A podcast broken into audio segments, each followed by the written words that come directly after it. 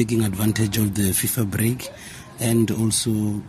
the SANParks uh, Week and Mahala Week, which promotes free access to the national parks and provincial parks. So we then decided to take uh, the three teams on an excursion uh, to various tourism attractions within the province to for, for to, to give them an opportunity to travel within their locality, which is our aim of getting our people to travel within their localities and taking advantage of this free access to national parks and see what they have to offer.